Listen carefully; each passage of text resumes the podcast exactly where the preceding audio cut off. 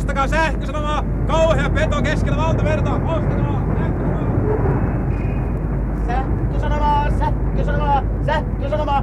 Meripeto Atlantin kauhuna! Jättiläisotus vaanii merenkulkijoita! Sähkösanomaa! Sähkösanomaa! Anteeksi. Maltetaanpa mielemme vielä hetken verran ennen kuin sukellamme keskelle tapahtumia. Pari sanaa itse kirjailijasta ja siitä taustasta, jota vasten meidän on tätä tarinaa tarkasteltava. Kertomus, jota nyt alamme seurata, on laadittu kuuluisan ranskalaisen kirjailijan Jules Vernin romaanin pohjalla. Kirjailija eli vuodesta 1828 vuoteen 1905, ja hänen kuolemastaan on siis kulunut jo yli 50 vuotta. Hyvin mielenkiintoista on, että hän kirjoitti kaikki tunnetut teoksensa jo yli 75 vuotta sitten. Tämä on kiintoisaa nimenomaan sen tähden, että hänen teoksissaan kerrotaan sellaisista keksinnöistä ja muista ihmisen saavutuksista, jotka noihin aikoihin eivät vielä olleet totista totta, vaan elivät silloin ainoastaan kirjailijan mielikuvituksessa ja hänen kirjojensa lehdillä. Mutta niin ihmeelliseltä kuin se tuntuukin, Useimmat hänen ennustamansa keksinnöt ja tapahtumatkin ovat meidän päivimme mennessä toteutuneet.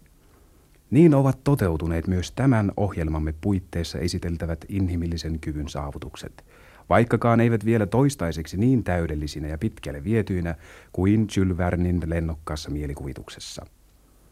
Siirtykäämme nyt ajassa taaksepäin tasan 90 vuotta vuoteen 1866. Heinäkuussa 1866 muuan itä-intialainen laiva on havainnut liikkuvan kummituksen Australian itärannikolla. Ensin sitä luullaan joksikin tuntemattomaksi hiekkasärkäksi. Juuri kun kapteeni on merkitsemässä sen sijaintia karttaansa, se purskauttaa ilmaan 150 metriä korkean vesipatsaan. Kolme päivää myöhemmin sama huomio Tyynellä valtamerellä yli sadan meripenikulman päässä edellisestä paikasta. Se ei voi olla valas. Niin nopeasti ei valas sentään pysty liikkumaan. Kaksi viikkoa myöhemmin se näyttäytyy kahdelle Atlantin poikki kulkevalle laivalle yli 900 meripinikulman etäisyydellä edellisestä havaintopaikasta. Molemmista laivoista todetaan kummituksen pituudeksi yli 100 metriä. Suurimpienkaan malaiden pituus ei nouse edes 60 metriin.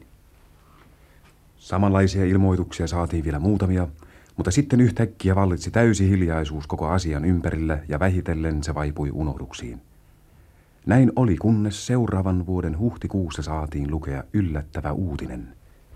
Huhtikuun 13. päivänä kulki höyrylaiva Skottia 13,5 solmuvälin nopeudella 15 pituus- ja 45 leveysasteella. Meri oli jokseenkin tyyni ja tuuli suotuisa. Kellon ollessa 17 minuuttia yli neljän iltapäivällä ja matkustajien kokoontuessa päivälliselle ruokailusalonkiin tuntui keveä tärähdys laivan peräosassa.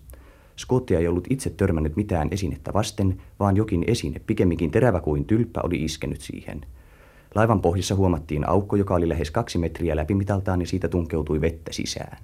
Kolme päivää myöhästyneenä alus saapui heikossa tilassa Liverpooliin, missä sitä oli levottomuuden vallassa odotettu. Ja tästä lähtien tämän hirviön, mikä se sitten mahtoi ollakin, olemassaolo ei ollut enää niin kuin aikaisemmin, vain tieteellisen mielenkiinnon kohde, vaan nyt havaittiin, että se muodosti yleisen vaaran kaikelle meriliikenteelle. Tämä Skottian tapaus ei kuitenkaan yksinään aiheuttanut tällaista suhtautumista, vaan myös lukuisten muiden merillä kadonneiden laivojen kohtalo pantiin tämän hirviön tilille. Tästä syystä joutui myös professori Aronnax tempaistuksi tapahtumien pyörteeseen. Professori Aronnax oli merta käsittelevillä tutkimuksillaan kuuluisuutta saavuttanut ranskalainen tiedemies. Poiketkaamme nyt seuraamaan, mistä hän keskustelee palvelijansa Konsein kanssa. Konsei! Konsei! Täällä, täällä. Täältä tullaan. Mitä herra professori haluaa? Konsei, alapas sulloa tavaroita matkalaukkuun, sekä omiasi että minun. Me lähdemme kahden tunnin kuluttua. Kahden tunnin? Me siis lähdemme... Ja? Mutta mihin?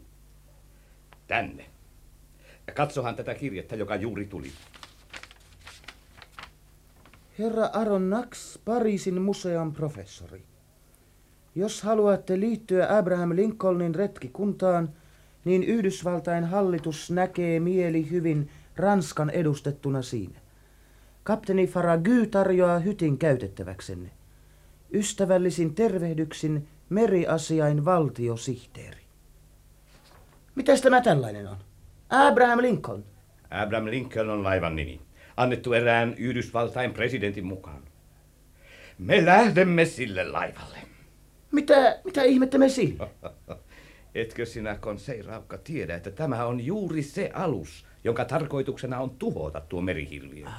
Siitähän on paljon puhuttu. Ai se valas. Onko se valas, herra professori? Todennäköisesti. Jättiläismäinen miekkavalas. Mutta siitähän asiasta me juuri lähdemme ottamaan selvää. Nyt vain nopeasti matkalaukut kuntoon. Nopeasti, nopeasti nyt. Ja Konsei ryhtyi kiireesti sullomaan tavaroita matkalaukkuihin. Kun seuraavan kerran tapaamme professori Aron Naksin ja hänen palvelijansa, he ovatkin jo tuon fregatin Abraham Lincolnin kannella. Alus on juuri lähtenyt New Yorkin satamasta ja lipuu Hudson virran suulta kohti Atlantin tummia aaltoja.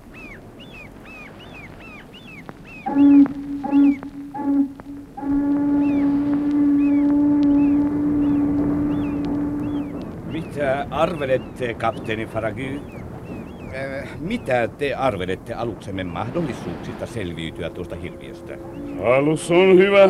Meillä on kaikki onnistumisen mahdollisuudet. Purjeiden lisäksi on aluksessa höyrykoneet, joiden avulla saavutetaan yli 18 solmuvälin nopeus. Aha, ja tämä on myös vahva rakenteinen. Erittäin vahva rakenteinen. Tämä pystyy yhteenottoon millaisen vastustajan kanssa tahansa. Eh, Miksi te muuten luulette tätä hirviötä, herra kapteeni? Miksikö luulen? Se on hirviö. Merihirviö, suuri ja voimakas ja vaarallinenkin. Siinä ei ole mitään epäröimistä. Mikäs muukaan se sitten voisi muka olla? Mutta meillä ei ole mitään hätää, ja hirviö saa vielä tuntea, kenen kanssa se on tekemisissä. Se oli laivan päällikön mielipide. Mutta professori ja hänen palvelijansa tutustuivat myös kokeneeseen valanpyytäjään Ned Landiin, joka kuului laivan miehistöön. Hän oli kanadalainen, mutta ranskalaista syntyperää. Alkuaanhan Kanada onkin kuulunut Ranskalle. Miten on, Ned? Mikä on teidän käsityksenne tuosta hirviöstä? Mm. Minä luulen, että... Ja? Ja olen minä varmakin siitä, että... Että se ei olekaan mikään sarvekas valas. Oho, vai ei valas? Ei. Eikä mikään muukaan hirviö. No jopa nyt jotakin. Kuinka te vanhana valaan pyytäjänä ja harppunamestarina tuollaista puhutte? Onko teillä järkeviä syitä epäillä, ettei olisi kysymys valaasta? Täytyyhän sen valas olla. Mikäs muukaan se nyt olisi? Olen minä ammatissani ajanut takaa ja harpunoinutkin monia satoja valaita, mutta... Äh, niin... mutta mitä? Eivät ne sentään ole koskaan pyrstöllään eivätkä hampaillaan pystyneet särkemään höyrylaivojen pohjalevyjä. Mutta onhan usein kuultu puhuttavan, että miekkavalat ovat pukkaisseet laivan pohjan. Niin puulaivojen, vaikka minä sellaistakaan ole koskaan itse nähnyt. No niin, minä olen vähän toista mieltä.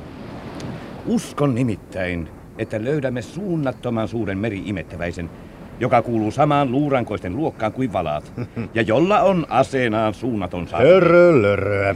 Ja ottakaa huomioon, että jos tämä eläin elää meren syvyyksissä, sillä täytyy olla kerrassaan ihmeteltävän vankka ruumiin rakenne. Kuinka niin? Ai, että vankka ruumiin rakenne. Totta kai. Ettekö ole koskaan kuulleet puhuttavan ilmanpaineesta äh, tai vedenpaineesta? Mm. Jos menemme 10 metrin syvyyteen vedessä, on jokaista ruumiimme 4 senttimetriä kohden yli kilon paine. Mm-hmm. Sadan metrin syvyydessä paine on 10 kiloa nelisenttiä kohden. Äh, Tiedättekö montako neliösenttimetriä on ruumissanne? Ei, ei, ei ole aavistustakaan. Niitä on 40 000. Ja siitä johtuu, että esimerkiksi jo tuossa sadan metrin syvyydessä ruumiinne on 400 000 kilon painon alla. Oho. Siitä käsitätte, että tuollaisen jättiläiseläimen, joka tuollaisissa vesissä liikkuu, täytyy olla verrattoman vankka. Voitte kuvitella, minkälaista jälkeä se tekee laivan kyljessä, kun se pikajunan vauhdilla porhaltaa sitä vasten. Mm. Kai se niin on. Totta kai se niin on. Sehän on ihan selvää. Joko myönnätte, Ned, että olen oikeassa itse pääkysymyksessä. Olette oikeassa yhdessä asiassa, herra professori. Siinä, että noiden eläinten, joista puhutte, täytyy olla noin vahvoja, jos niitä on olemassa. Sanoin, jos niitä on olemassa. Mutta jollei niitä ole, miten on sitten selvitettävissä höyrylaiva Skottian tapaus? Niin, miten?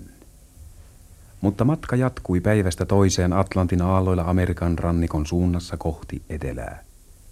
Alituinen tähystys ei ollut tuottanut mitään tuloksia. Hirviöstä ei ollut näkynyt vilaustakaan. Viikot kuluivat. Kierrettiin Amerikan mantereen eteläkärki Cap Horn ja saavuttiin siten Tyynelle valtamerelle. Jälleen vierivät viikot ja alettiin lähestyä Japanin rannikkoa. Oltiin siitä noin 300 kilometrin päässä. On myöhäinen ilta.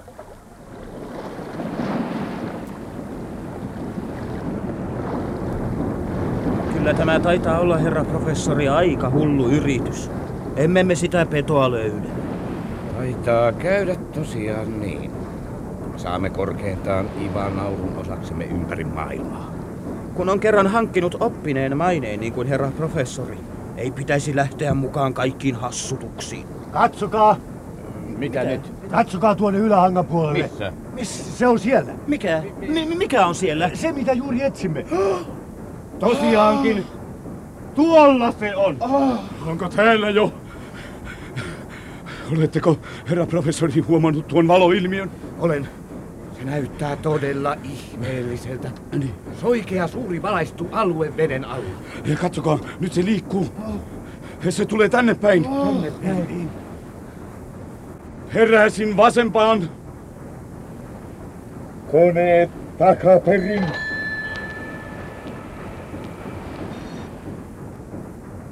Heräsin oikeaan. Eteenpäin.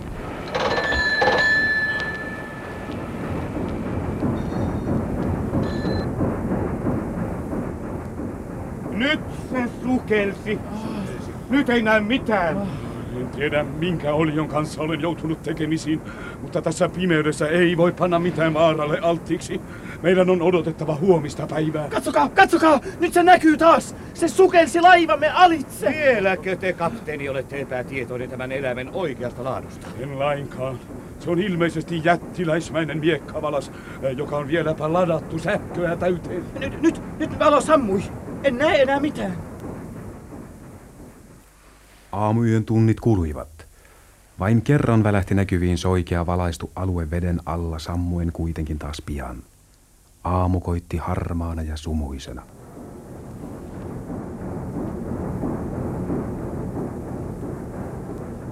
Katsokaa! Otus on alahangan puolella. Missä? Missä? Alahangan Tuolla, tuolla, tuolla, tuolla, minä, minä näin sen. Näin. Lisää höyryä täydellä vauhdilla. Me emme saa päästää sitä näkyvistämme. Se pääsee karkuun. Sillä on suurempi nopeus. kuin Ei, nyt se hidastaa. Se pitää meitä pilkkanaan. Tykki valmiiksi! Kapteeni, aiotteko ampua sitä? Se saa tuntea selässään suurimman harppunamme. Tykki valmiina! Tykki valmiina! Ampukaa! Mikä se sattuu? Sattuikohan ne Se meni yli. Uusi yritys. Ampukaa tarkemmin!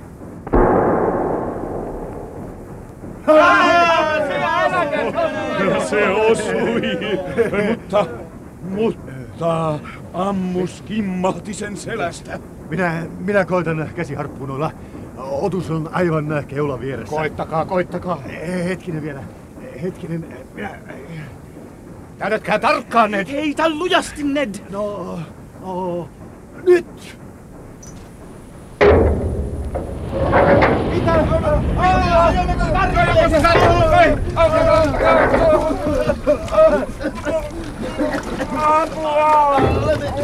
Olemme, olemme vedessä, herra professori! No kyllä minä sen huomaan itsekin. Näitkö vesipapsaa, minkä hirviö heitti ilmoille? No sehän se meidät mereen paiskasi. Miksi? Miksi he eivät Pysäytä laivaa! Ilottua. putoutitte. Ilottua. Eivätkö ne, eivätkö ne laivassa huomanneet meidän putoamistamme? En tiedä. Vai onko niiden peräisin vioittunut? Me, me olemme meren armoilla. Minä en jaksa enää kauaa. Katsokaa! Me, me, me, me, mitä tämä on? Mitä? Ei, ei, ylös.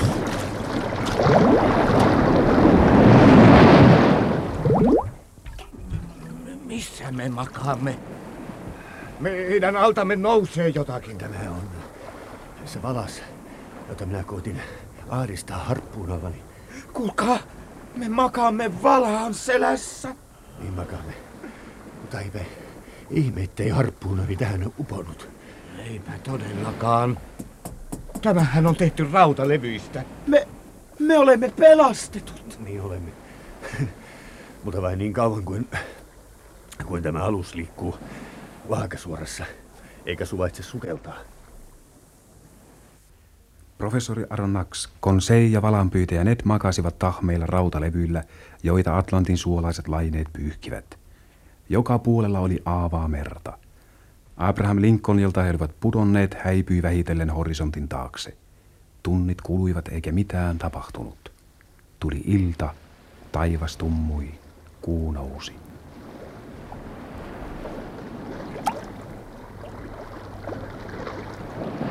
Keitähän mahtaa olla tämän vuoren sisäpuolella? Luultavasti vähemmän miellyttävää väkeä. Huomaatteko? Mehän vajoamme. Mitä? Sukeltaako tämä onneton? Ei tämä koko sukkula vajoa. Ettekö huomaa, että me painumme koko ajan vähitellen alaspäin kannen lisää? Mehän putoamme! Professori, mitä, mitä nyt tapahtuu? Keitä nuo ovat? Ovat niin vihaisen näköisiäkin. Älkää, älkää tuuppiko meitä. Keitä olette? Älkää puhuttiko. Emme me ole tehneet teille mitään.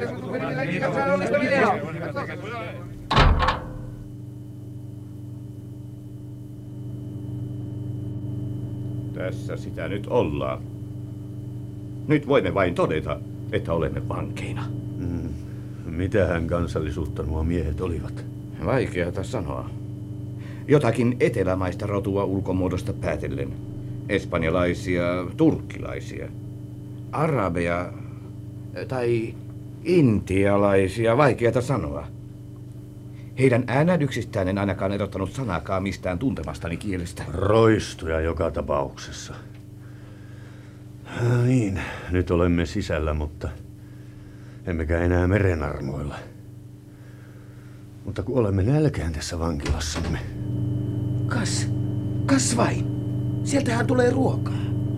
Hei mies, mitä tämä oikein tarkoittaa? Sano nyt jotain. Vai etkö osaa puhua? No, jos et vastaa, niin saat vielä tuntea nahoissasi. Hiljaa, hiljaa, Ned. Käyttäytyä siivosti. Luultavasti mies ei ymmärrä sanaakaan kielestämme. Jopas lähti. Ai, mutta onpas tässä herkullinen ateria. Hmm. Mikäli minä ymmärrän, niin tässä on kilpikonnan maksaa. Hain selkänystä ja hylkeen pihviä. Toden totta, meren antimia kaikki. Ja kalaa, jos jonkinlaista. Ei, hienot ovat ruokailuvälineetkin. Katsokaas.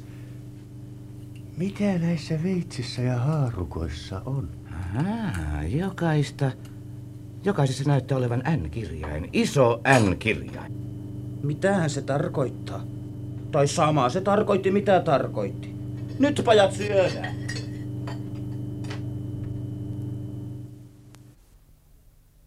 Vankilastaan miehet löysivät myös kuivia vaatteita.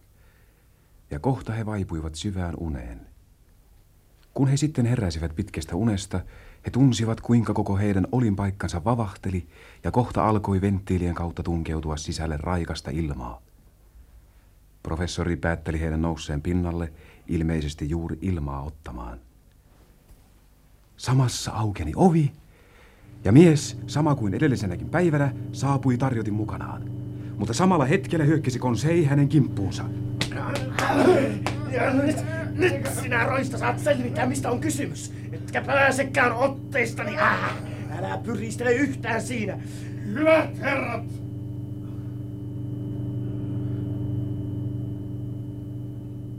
Hyvät herrat! Haluan vaihtaa kanssanne pari sanaa. Päästäkää otteeni irti, että palvelijani voi poistua.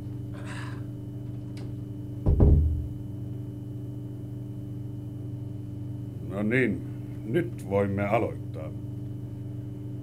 Olen kuunnellut salakeskustelujanne eilisestä lähtien ja tiedän, että te olette parisilainen professori Arnax. Te hänen palvelijansa Conseil ja te valaanpyyntäjä Ned Land. Ja sitä paitsi olen täysin perillä suunnitelmistanne. Olen epäröinyt eilisestä lähtien, mitä teille tekisin. Sekavat olosuhteet ovat saattaneet tehdä tekemisiin miehen kanssa, joka on katkaissut kaikki suhteensa muuhun ihmiskuntaan. Te olette häiritsevästi sekaantuneet minun olooni ja askareihini. Se on tapahtunut tahtomattamme. Tahtomattanne? Tahtomattaanko höyrylaiva Abraham Lincoln ajeli minua takaa kaikilla merillä? Tahtomattanne, kun minun alustani ammuttiin? Tahtomattaanko mestari Land suvaitsi survoa laivaani harppuunallaan? Mitä tuohon nyt sanoisin?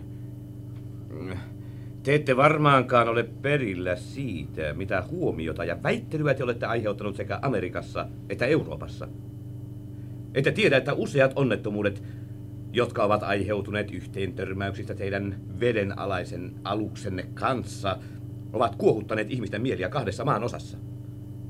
Teidän on ymmärrettävä, että ajaessamme takaa teitä luulimme ajavamme valtavaa merihirviötä, jonka tihutöistä oli välttämättä tehtävä loppu. Herra Aronnax, uskallatteko vakuuttaa, ettei fregattine olisi yhtä kernaasti vainonut ja pommittanut vedenalaista venettä kuin mitä elävää merihirviötä tahansa? Minun on hyvin vaikea, en tiedä... No niin, ymmärrätte kai nyt, herrani, että minulla on oikeus kohdella teitä vihollisena. Minä voisin asettaa teidät alukseni kannelle ja sitten sukeltaa syvyyksiin, jos minua haluttaisi tehdä niin. Enkö silloin menettelisi oikein? Ehkäpä, raakalaisen kannalta katsottuna. Professori, minä en ole lainkaan teidän rotunne sivistysihmisiä. Olen täydellisesti rikkonut välin ihmiskunnan kanssa syistä, joita minulla yksin on oikeus punnita. Siksi en tottele lakejanne ja toivon, että te ette enää koskaan muistuta minulle niistä. Tuo on sangen selvää puhetta. Olen harkinnut asiaa. En pane teitä kannelle ja sukella sitten syvyyksiin. Saatte olla täällä vapaina, mutta vain yhdellä ehdolla. Otaksun ehtona olevan sellaisen, että jokainen kunnian mies voi siihen suostua. Kyllä. Voi näet sattua, että jotkut tapahtumat vaativat, että minun on suljettava teidät hytteihin joiksi tunneiksi tai päiviksikin, miten asia kulloinkin vaatii. Koska en halua käyttää väkivaltaa, odotan teiltä tottelevaisuutta. On asioita, joita te ette saa nähdä. Tällä tavoin te vapaudutte vastuusta tiettyihin asioihin. Suostutteko tähän ehtoon? Me... Me suostumme. Mutta haluaisin kysyä teiltä yhtä asiaa. Kysykää. Sanoitte, että tulisimme olemaan vapaita laivassanne. Täysin vapaita.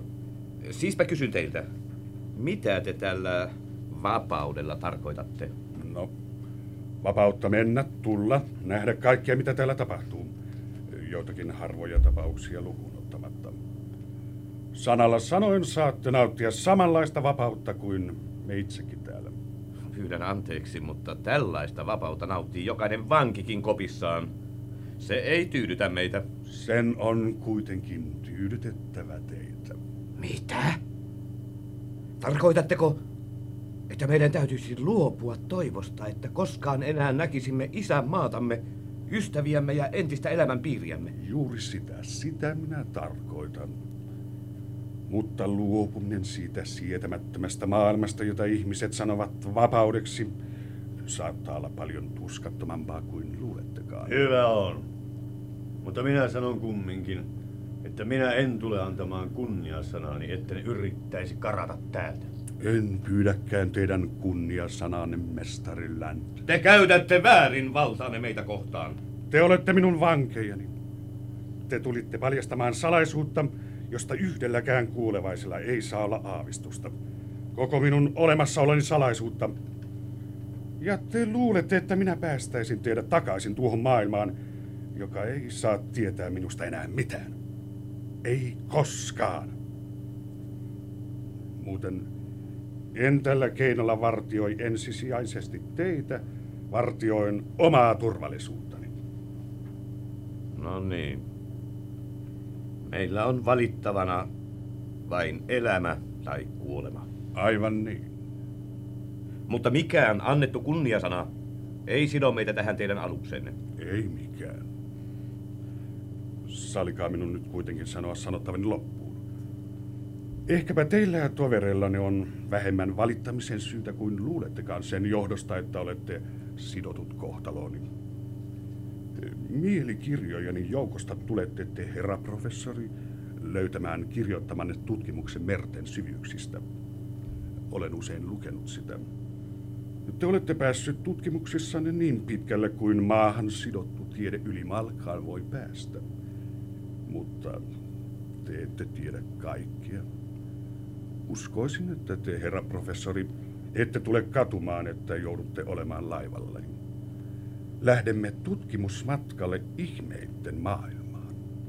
Anteeksi, yksi kysymys vielä. Millä nimellä minun on puhuteltava teitä? Teille minä olen kapteeni Nemo. Nemo? Se on latinaa. Merkitsee ei mitään. Ja tämä alus on nimeltään Nautilus.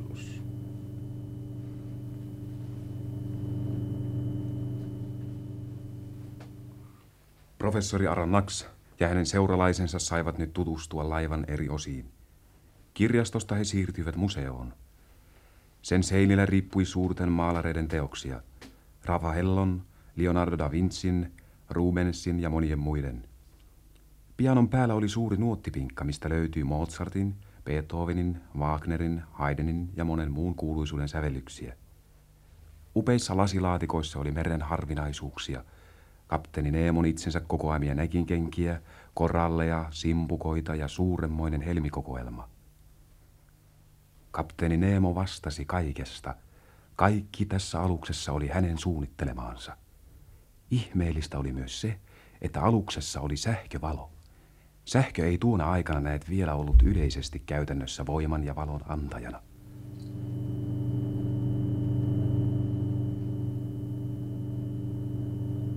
Kas tässä, herra professori, on niitä kojeita, joita tarvitsemme purjehduksillamme. Tuossa on tavallinen lämpömittari. Tuossa ilmapuntari, joka osoittaa ilmanpaineen ja tulossa olevan sään. Tuo on hygrometri, joka ilmoittaa ilmakehän kosteuden tai kuivuuden. Ja tuo on taas tavallinen kompassi, josta ilmansuunnat käyvät selville. No ja nuo minä kaikki tunnen. Nehän ovat tavallisia merenkulkijainkojeita. Mutta entä tuo? Onko se manometri? Se on tosiaankin manometri. Tavallisestihan manometrilla mitataan höyrypainetta, mutta tämä manometri on yhteydessä veden kanssa. Ja saamme siitä selville aluksemme ulkopuolella vallitsevan veden paineen. Siitä sitten voimme tarkalleen määritellä, kuinka syvällä milloinkin olemme. Ja jos ette ole sitä jo aavistanut, sähkö kuljettaa meitä. Sähkö on se voima, jonka varassa olemme. Anteeksi, jos olen liian utelias. Mutta mihin nuo portaat vievät? Ne vievät aluksemme purteen. Purteen? Teillä on siis sellainenkin. Mutta siihen päästäksenne teidän on noustava veden pintaan. Ei se ole välttämätöntä. Pursi on umpinaisessa kammiossa ja lisäksi itsekin tiiviillä kannella varustettu. Jos haluamme lähteä soutelemaan, menemme tuohon kammioon. Sen seinät suljetaan tiiviisti täältä päin. Sen jälkeen kömmitään purteen, ruuvataan sen kansi huolella kiinni ja sitten avataan kammion ovi, jolloin purssi nousee itsestään pintaan. Tämän jälkeen vain poistetaan kansi ja ruvetaan soutelemaan. Mutta miten palaatte laivaan? Minä en palaakaan, vaan nautilus tulee minun luokseni. Miten se tietää tulla noutamaan teitä? Meillä on, katsokaapas, sähköjohto purren ja nautiluksen välillä. Minä yksinkertaisesti sähkötän. Muuten mennäkseni toiseen asiaan. Haluan huomauttaa teille, herra professori, että Skottian ja Nautiluksen yhteen törmäys oli puhdas sattuma. Se oli tapaturma. Niin, mutta entä meidän laivamme, Abraham Lincolnin tapaus? Mm, professori, olen todellakin pahoillani, että niin sattui käymään yhdelle Amerikan sotalaivaston parhaimmista aluksista. Mutta se hyökkäsi kimppuun ja minun oli pakko puolustautua. Tyydyin hän kuitenkin vain siihen, että saatoin sen taistelukyvyttömäksi. Lähimmässä satamassa fregatti voi helposti korjauttaa vaurionsa. Yksi asia minua on vielä ihmetyttänyt. Kuinka te olette voinut rakentaa tämän aluksen niin, ettei siitä ole levinnyt maailmalle mitään tietoja? Se on mutkikas juttu. Jokainen aluksen osa on tuotu maapallon eri kolkilta. Eri toiminimiltä tilasin eri nimeä käyttäen kaikki sen osat. Mutta täytyyhän laiva jossakin kuitenkin koota. Se tapahtui autiolla Valtameren saarella. Siellä minä itse kasvattamieni ja opettamieni miesten kanssa panin kokoon tämän laivan. Sitten kun alus oli saatu valmiiksi, poltimme poroksi telakkamme, jottei jäänyt jäljelle mitään, joka olisi kielinyt hankkeestamme ulkopuolisille. Ilmeisesti se maksoi paljon. Hyvin paljon. Vielä yksi epähieno kysymys. Kysykää, professori. Te olette siis hyvin rikas. Rikkaudellani ei ole rajoja. Minä voisin ilman, että se haittaisi minua millään tavalla maksaa hyvin vaikkapa esimerkiksi koko Ranskan valtionvelan.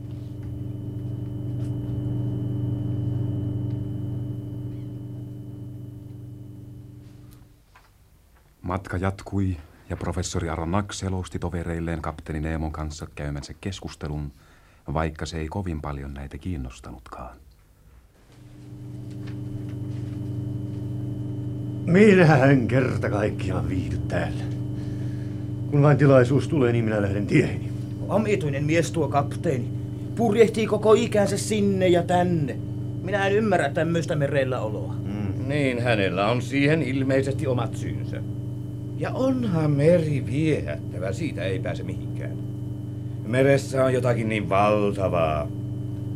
Ajatelkaapa, että maapallon merissä on vettä niin paljon, että kaikki maapallon suuret ja pienet joet saisivat yhdessä juoksuttaa vettä 40 000 vuotta. Sanoin 40 000 vuotta, ennen kuin sellainen vesimäärä olisi virannut niistä. Aluksihan meri peitti koko maapallon. Kyllähän sitä vettä sitten riittää. Missä me nyt muuten olemme? Kapteeni kertoi, että olemme nyt mustassa virrassa. Tai tämä on nimeltään niin kuin japanilaiset sanovat Kuroshivo. Tämä on lämmin merivirta, joka seuraa Aasian itärannikkoa. Kaukana ollaan kotoa. Eikä sinne koskaan päästäkään. Nyt seurasi viikon purjehdus, jonka aikana ei näkynyt vilaustakaan kapteeni Neemosta. Eikä kukaan aluksen miehistöön kuuluvista osannut sanaakaan sellaista kieltä, jota professori ja hänen toverinsa olisivat ymmärtäneet. Heillä ei ollut aavistustakaan, missä oltiin. Aikaansa he kuluttivat katselemalla vedenalaisen maailman ihmeellisyyksiä aluksen suurten seinäikkunoiden kautta. Mutta kapteenia ei näkynyt, kunnes eräänä päivänä. Kas vain. Mitäs tämä merkitsee? Kirje pöydälläni. Mistähän tämä on? Se näyttää olevan kapteeni Neemolta. Mitä hän... Tähän päättyykin kertomuksemme ensimmäinen jakso. Jätämme professori Aron Naksin seuralaisineen tutkimaan kirjettä Nautiluksen purjehtiessa Tyynen meren aavoja vesiä.